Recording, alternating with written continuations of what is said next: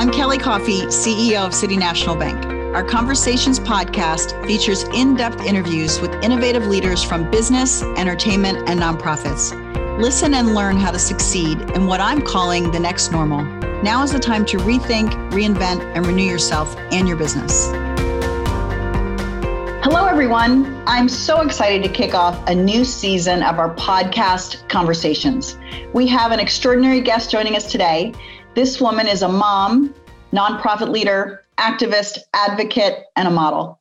She's the founder of Every Mother Counts and has worked tirelessly to provide equitable access to maternal health care for women around the world.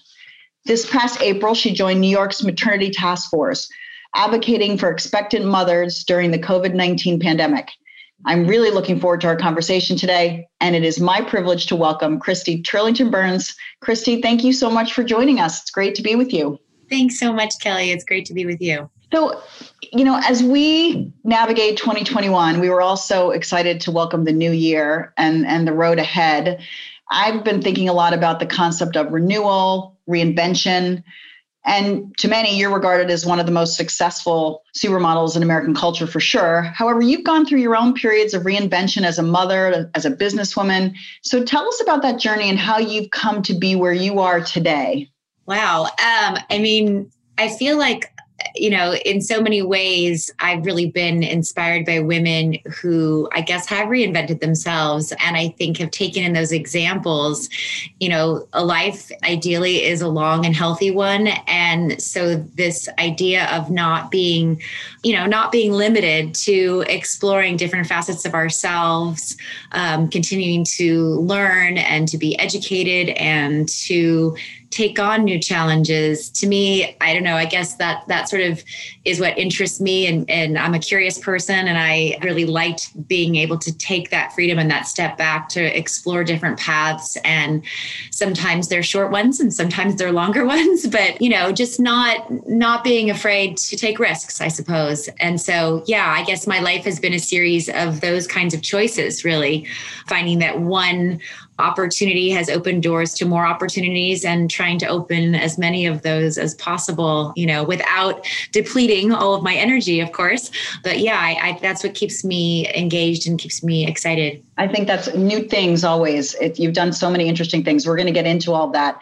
But let's just talk first about this year because this you know so many people have experienced change in their lives over the past year i think just about everyone and some of the changes have been difficult, just to say the least.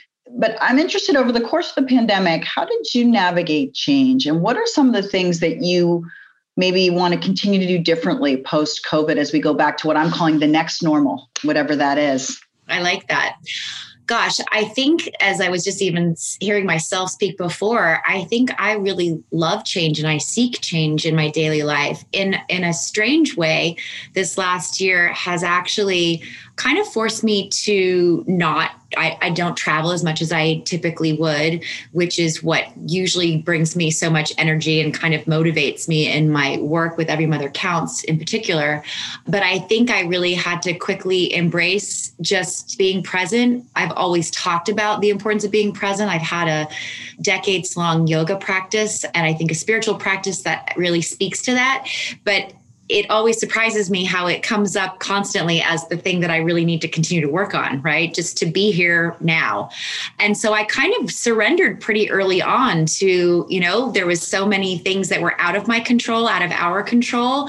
And so to do whatever those things were to keep myself feeling healthy, to be as present as I could be for my family and my work family and take each day as it came and do the best that I could in each day and each moment. So, yeah, I mean, obviously it continued, you know, that's the big lesson, right? Is that yes, last year was crazy amounts of change all at one time.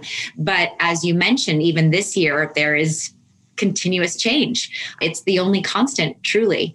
So, I've been really just taking that to heart, just like be here, be here now. I think that's a good lesson. I mean, it's it is you can't even plan right now. What is that great saying? You know, people plan and God laughs or something. It's it's something mm-hmm. like that. Mm-hmm. You have to just be mm-hmm. really flexible, and that's been a good good learning. But I'll be excited to get back out and travel and see you and see lots of other people when we can all do it safely. So I want to transition now and talk about the mission critical work you're doing at Every Mother Counts. In 2003, you became a mother and had a near fatal postpartum experience, which inspired you to further investigate global maternal health issues. So tell us a little bit about your experience and what you found.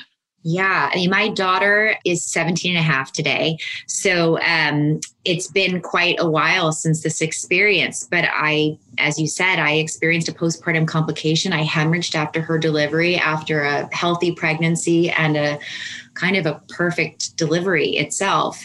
Um, the unexpected happened, and I uh, things got complicated. And my birth team, which consisted of a doula, a midwife, and a backing physician, they worked together as a team to manage the complication actively. And because of them, and because of the quality of care I received that day, I felt very taken care of. I felt, you know, I was certainly scared and in pain, but I felt that whatever could be happening was happening. And I think it was really in the days afterwards, once I went home with my healthy baby, that I started to think about all of the mothers in the world who don't have access to a team like I had when I needed it most.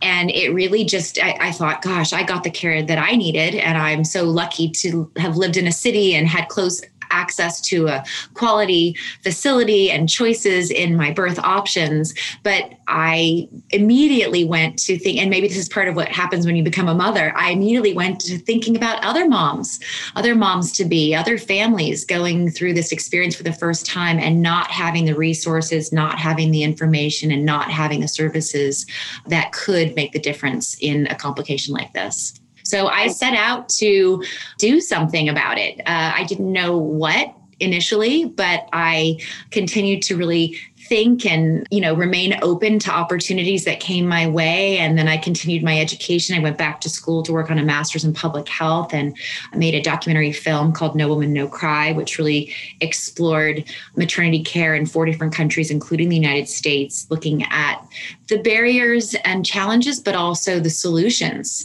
the individuals out there that are making the difference for so many moms and families around the world.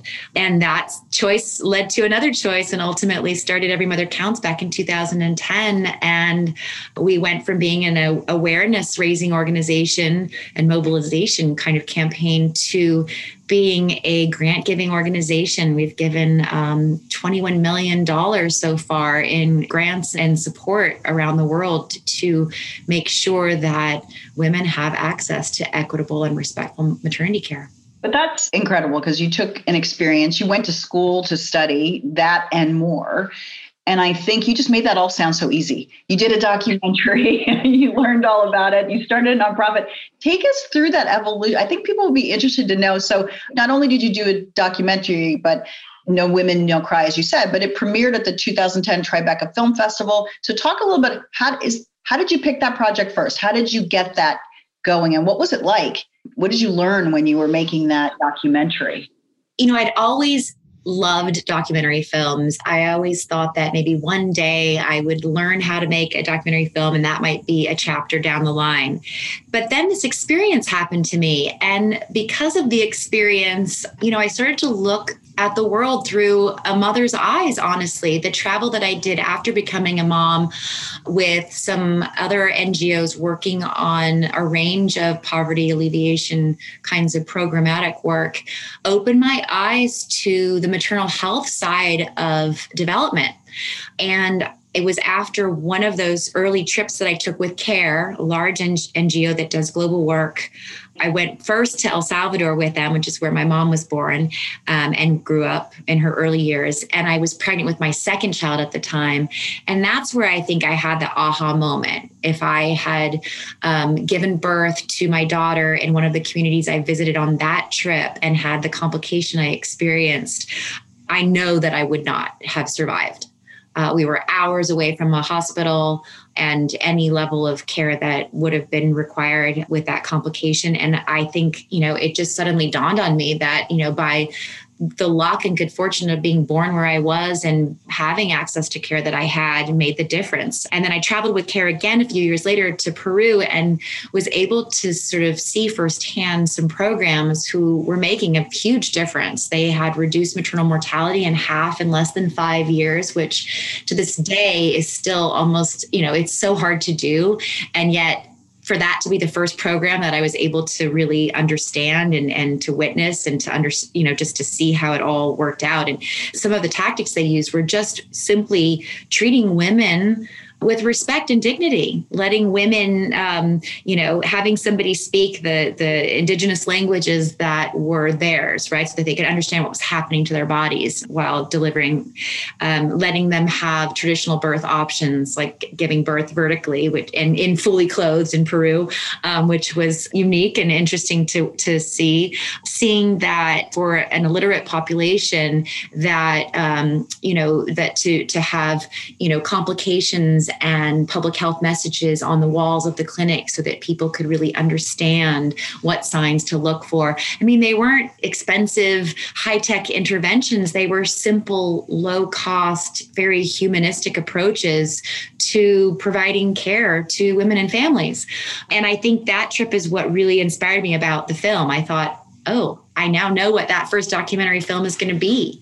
The women that I met in both El Salvador and in Peru just have stayed with me always. And um, there's nothing that does that quite like film in that sense that it really transports you. And I thought it's one thing for me to come home and tell my sisters and my family and my friends and my circle uh, about what I saw and about the women that I'd met, but to be able to create a film that allowed so many other people to be a part of that journey with me, to see for themselves, to hear women speaking in their own languages, um, telling their stories. That just felt like the right thing to do. And so my husband is a filmmaker, and I came home from that trip and I said to him one night, I think I know what I'm going to make my documentary film about. And he said, You know, what is it?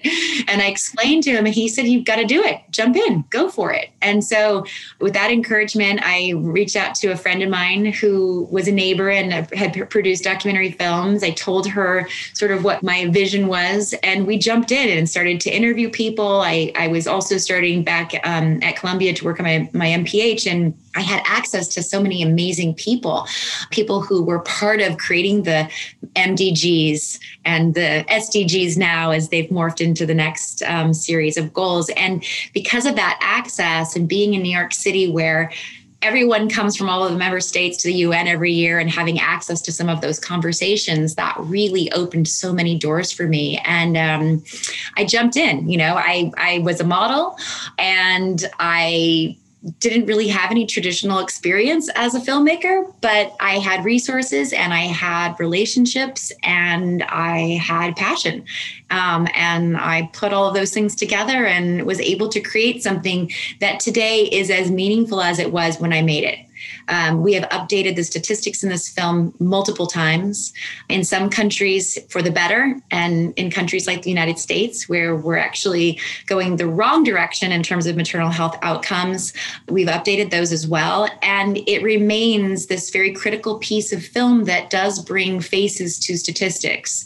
And that is so valuable, right? It's the qualitative data and the quantitative data that really makes a case for sustainable change um, and putting our efforts and energies into models of care and um, that that will make the difference that will truly make a, a, lasting difference and so i'm so proud of that film and honestly that was just really the beginning the the second beginning of of what this journey was going to be it was. I mean, that's so powerful because, as you say, putting a face to it, a personal face to it, makes a big difference. And not only did you do the documentary, but I think it was the same year you started your nonprofit, right? Every Mother Counts. So it kind of went hand in hand. So what's it been like? I mean, you built that organization from the ground up. Talk about what that's been like. Yeah, I mean, initially, I think when the film was finished and we were starting to, you know, we showed it at the Tribeca Film Festival initially, and then I was showing it at, at global conferences all over the world because in 2010 was the first year that maternal health was really on the global agenda at the G8 summit in Canada that year. And it just, there was a whole new framework and approach to maternal health. Of course, it was the MDG that was lagging the most of all of the goals. And so the timing for this conversation and to elevate the topic was just, it couldn't have been better. And so at first, you know, Every Mother Counts was the campaign to go along with the film to kind of just continue to educate people. I, basically started a very basic website, which had resources and a lot of the partner organizations who were already committed to maternal health globally. And I basically was kind of, you know, taking the film around the world, talking to audiences of all kinds, and then, you know, giving them the sort of, and if you're interested in this, this, or this, this is where you go. And I found after about a year and a half of doing that, that audiences were hungry for something that wasn't out there already. Like there wasn't a way for everyday citizens to engage on maternal health in just a way of I've given birth or I'm pregnant now or I've had a member of my family have a complication or in some instances, I've lost a member of my family because of maternal mortality. And so it just became clear that there was a different kind of need and that we perhaps were the organization to start to fill that need.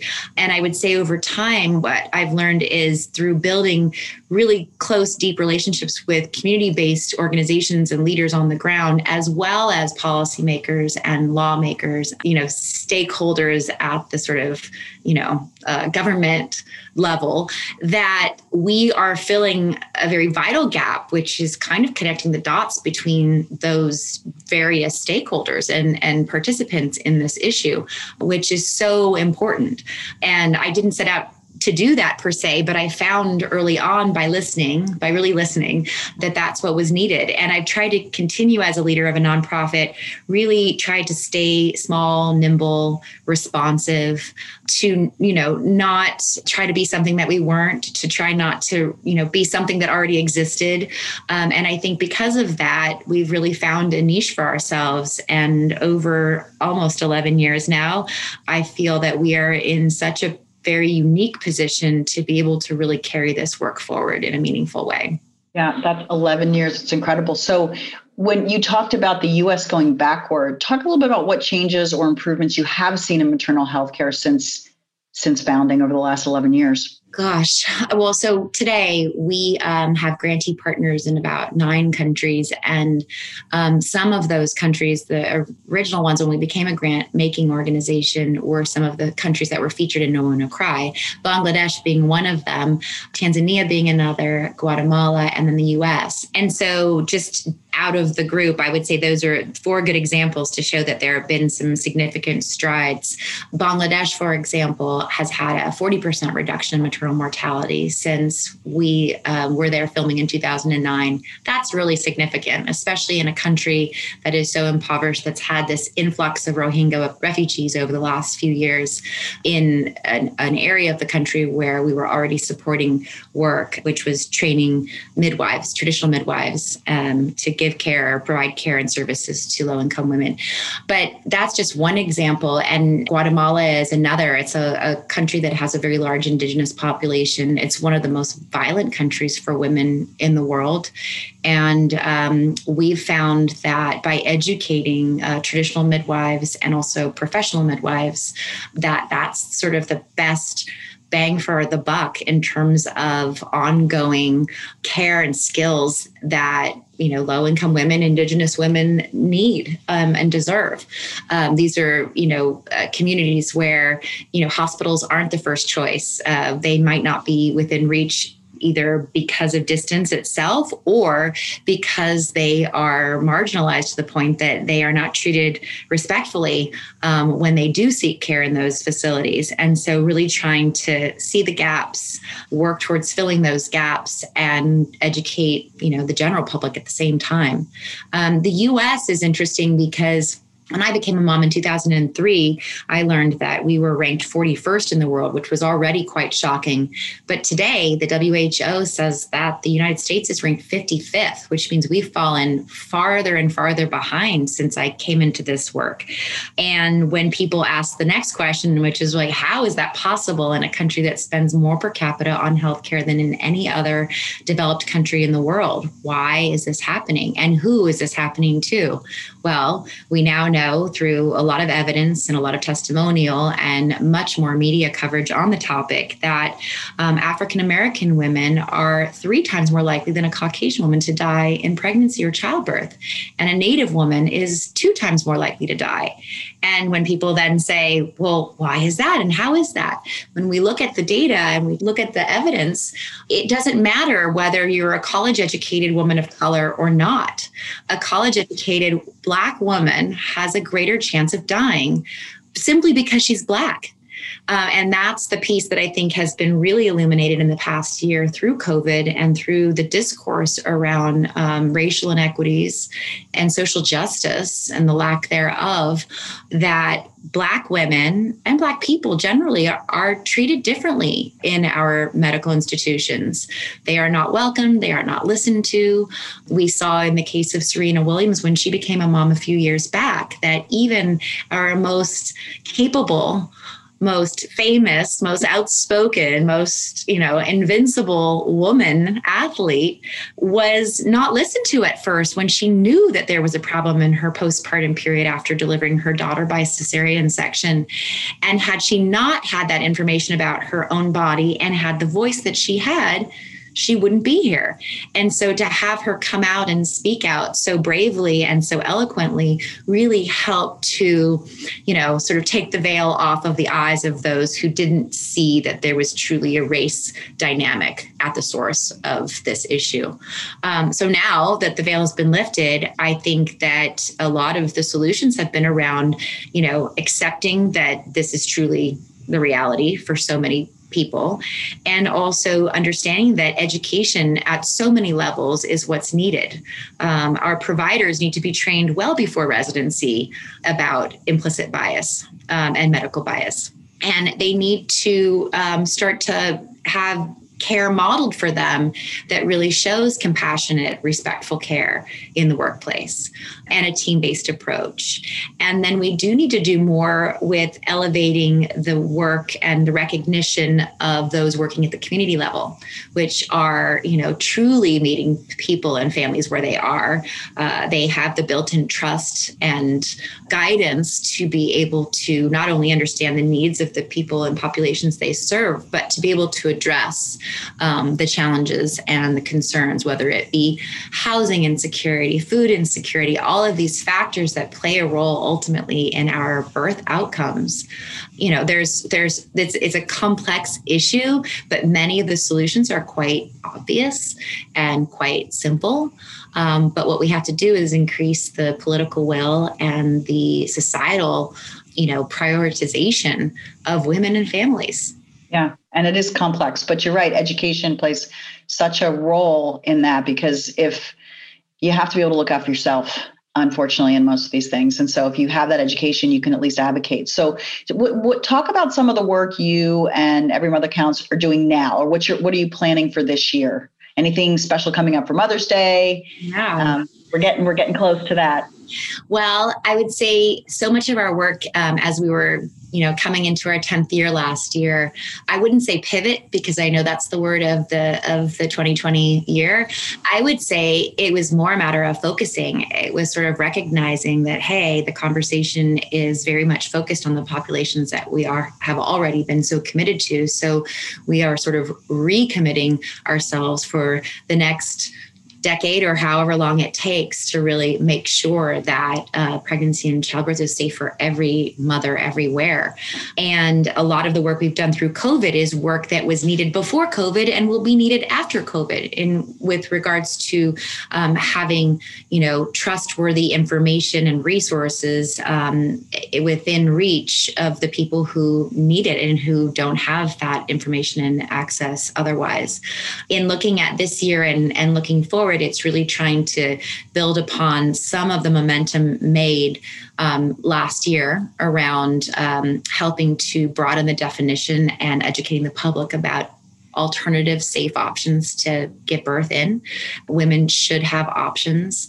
Midwives are a very safe, high quality level of care, which every other country in the world who does not have the dismal uh, maternal mortality ratio that we do. Um, the big difference in those countries is that midwifery is, is integrated into the health system and you're seeing the benefits of that high quality care.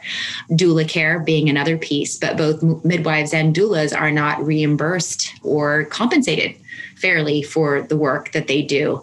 And so that's another piece of education, ed- educating the public to know that these are safe birth options, but also helping to figure out some of the um, barriers that make it harder for um, these vocations to be practicing and to be um, protected in the work that they do and you know when we look as we go forward you know we were able to to double our grant giving last year which was phenomenal. We were well poised to do that because of the great relationships we've made over time. I feel like each year we've incrementally been able to grow our grant giving. But at the end of 20 20, we were able to do something so exciting, which was um, we gave out almost $2 million in, in grant funding. And we're hoping this year to continue that growth to about $2.5 million of grant um, funding. And so that's really exciting. Um, again, it's adding more partners into our portfolio, but it's also deepening some of the commitments we've made around the world. In COVID as well, we were able to deploy grants quicker than we would normally knowing that those needs were, you know, the demand was so great that it had to happen. And to be in the position to be able to do that um, was what would I, I, would like to be able to sustain for as long as as we're in this work. And continued storytelling you know um, we told a lot of stories throughout um, the year of covid where we were really highlighting these maternal health heroes who were doing everything they could to provide um, consistent continuous care for moms and families. Um, even if it was through telemedicine or over the phone that kind of support is just so important. And technology is so wonderful, but without being in the hands of people who um, have the skills and the understanding and that human touch, you know, it, it, just can't go as far as it could otherwise. And so, really trying to um, connect those dots as best we can and um, set up our our community-based partners with as many tools as they as they need to be able to provide the care that they do.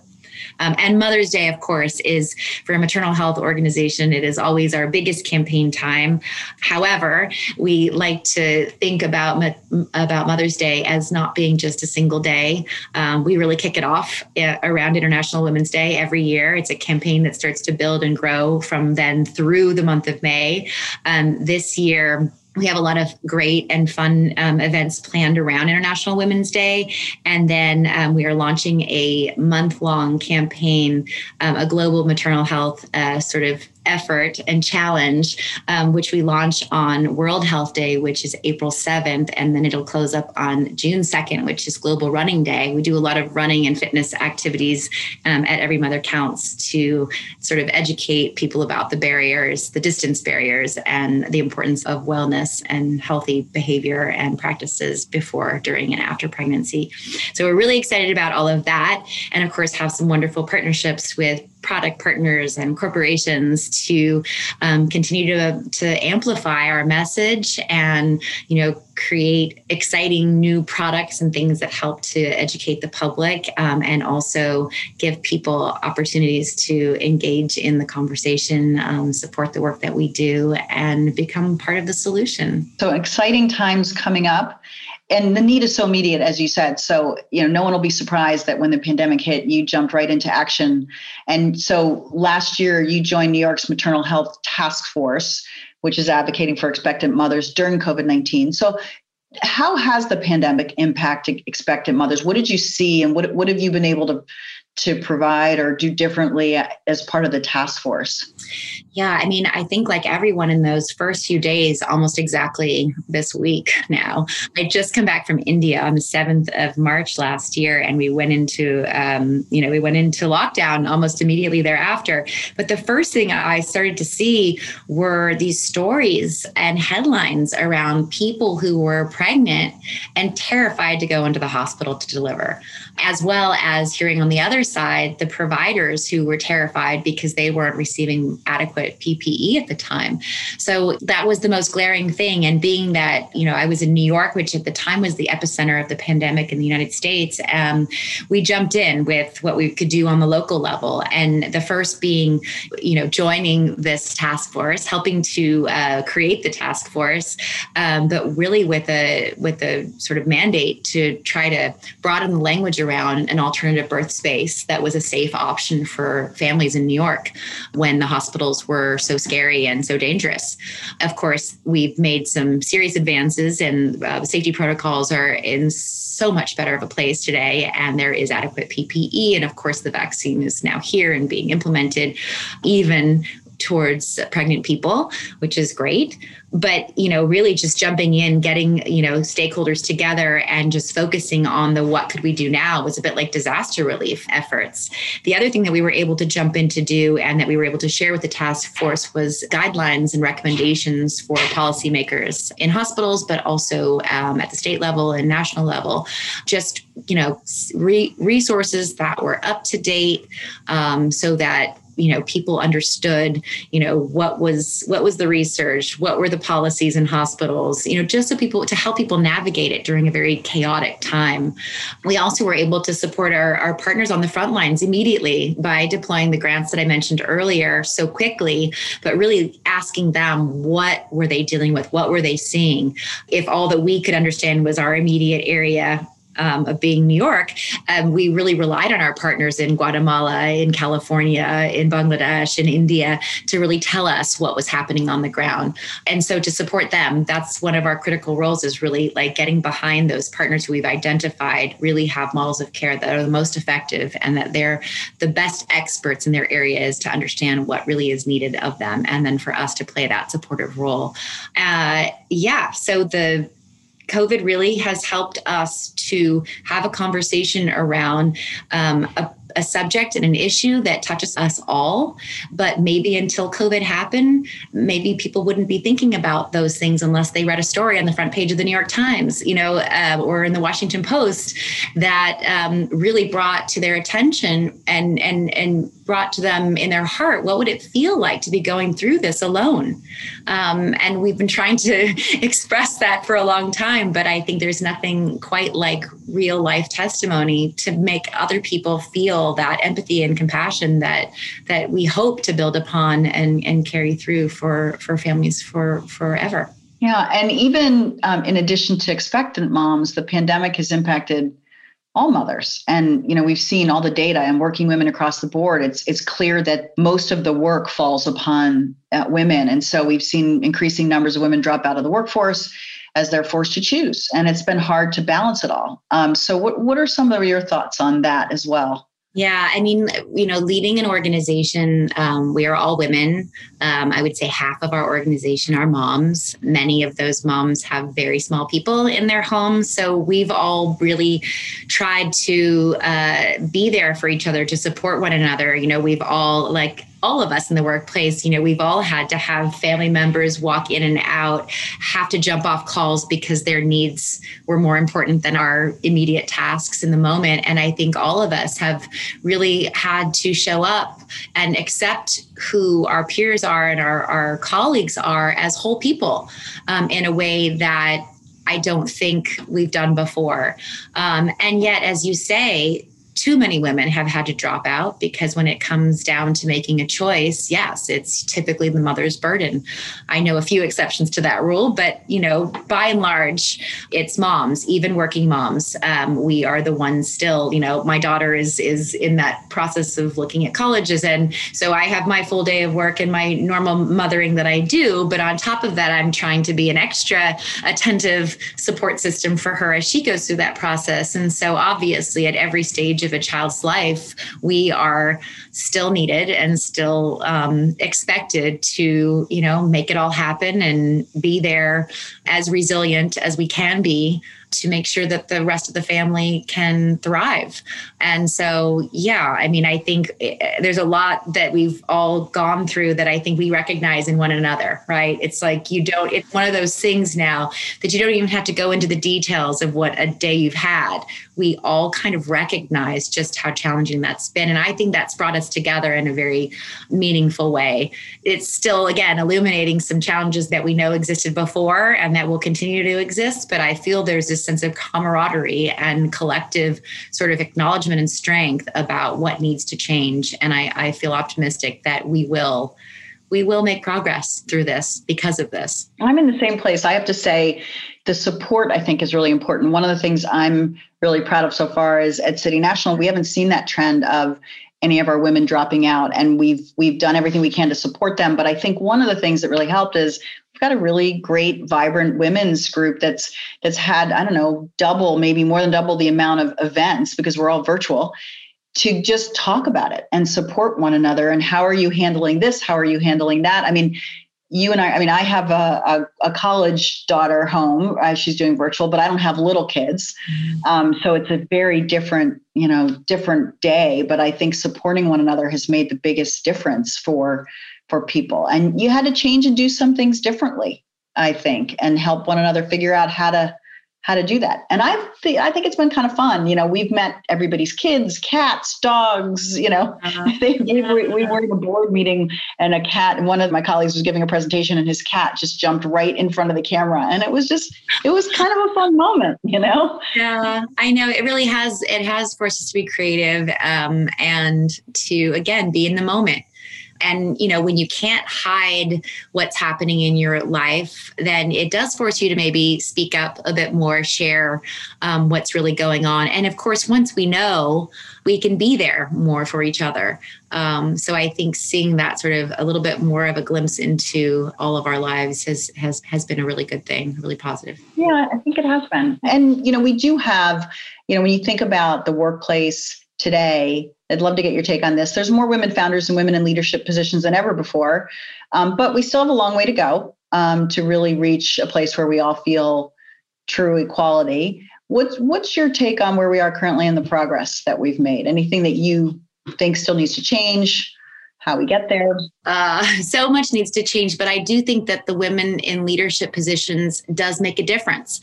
Like it helps having someone like yourself who can then recognize like what would have been needed. What would you be looking for as a person earlier on in their career? What would you be looking for from leadership during times that are unusual and unprecedented? I think, you know, policies tend to, when created or um, implemented by a woman, tend to be more thoughtful, tend to be more inclusive. Um, and I've seen that, you know, in pretty much every country that I've spent time in, um, when you see leadership again at the government level at the institutional level um, at the community level it's it's a very different experience.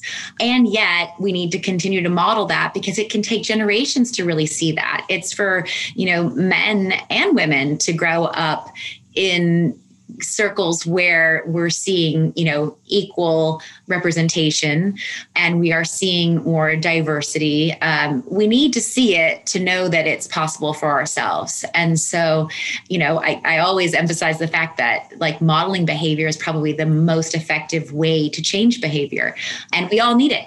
We all need it so I think that's gonna it's gonna take time and it's gonna we can't ever be complacent in it. Um, I think you know again there's always been that conversation around the conversations around women and empowerment that men have to be part of that conversation. And I'm a mom of a daughter and a son, and I often am thinking about both genders, all genders, we all need to have that conversation and we all have to be a part of that conversation. But I feel very hopeful with where my children are in terms of what they take in and what they notice. And it forces me to, you know, continue speaking up and sharing what what I've noticed that has changed so dramatically. I mean, my mom was a stay-at-home mom, which I fully respect, but because of that, I grew up thinking I want something different and you know and again you know it's just it's just having it's trying to set up a possible future where there's as much choice as possible always to be able to opt out or opt in, like just to have that sense of choice and um, the freedom to be able to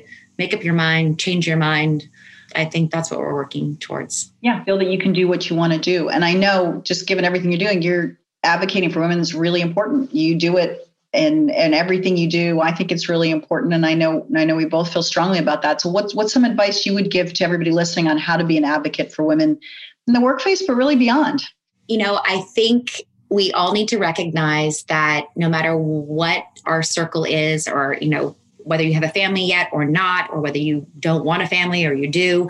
I think it's recognizing that we all have a role to play and that we are a model for someone in our lives, and that our behavior and our choices and our, our ability to use our voices and you know open the door for a colleague or a friend or a family member to you know bring them into that conversation to encourage participation that we each have that power around us right? It's all relative but we all have a few people that we can influence.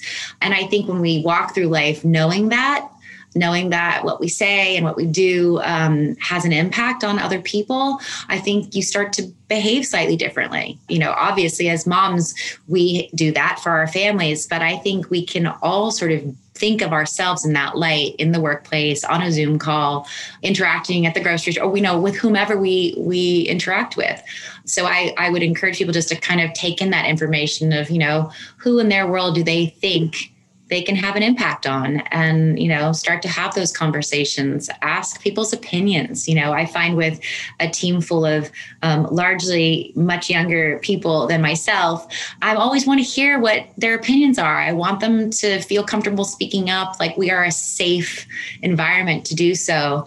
We are an organization that's committed to moms and families so it's like if we can't do it, it every mother counts where can you do it? Um, but i think um, you know that's what it takes. It takes somebody somebody sort of seeing you, lifting you up uh, by inviting you to participate, um, and then passing that kind of goodwill and um, energy forward to the next person. Great advice. So, March is Women's History Month, and it's a time to celebrate inspiring women. I can say with certainty, you're an inspiration to so many, including me. So, to close out our conversation, I'd love to hear who inspires you. Well, you inspire me, first of all. We've known each other for some time, and just watching you as you continue to take on more and more whilst um, having a family, I admire and I um, appreciate you. But I really don't have to look very far. My mom inspires me, my sisters inspire me, um, my work colleagues every day inspire me. The grantee partners that we have and the strategic partners that we have. I mean, I'm constantly learning and constantly, you know, seeing either myself in another person or seeing new ways to do things, new ways to communicate, new ways to reach more people. And so, yeah, I, I never have to scratch my head and think like, hmm, who is it? I really, it's like the person in front of you sometimes is the person that's the most inspiring person if you're present. That's great. That's a great point. There's so many people who are out there doing inspiring things. So, Christy, thank you for being part of our podcast today, but also thank you for all that you're doing to focus people on such an important issue. It's so important, and the work you're doing is really making a difference. So, thank you for that. Thank you, Kelly. It's been a pleasure speaking with you today. And thank you all for listening today. I hope you enjoyed all the stories you heard. I'm sure you did. And and please check out Every Mother Counts. You can all get involved. Thanks for listening. We hope you'll subscribe to Conversations so you'll never miss an episode. We have lots of great guests this season who will inform and inspire you.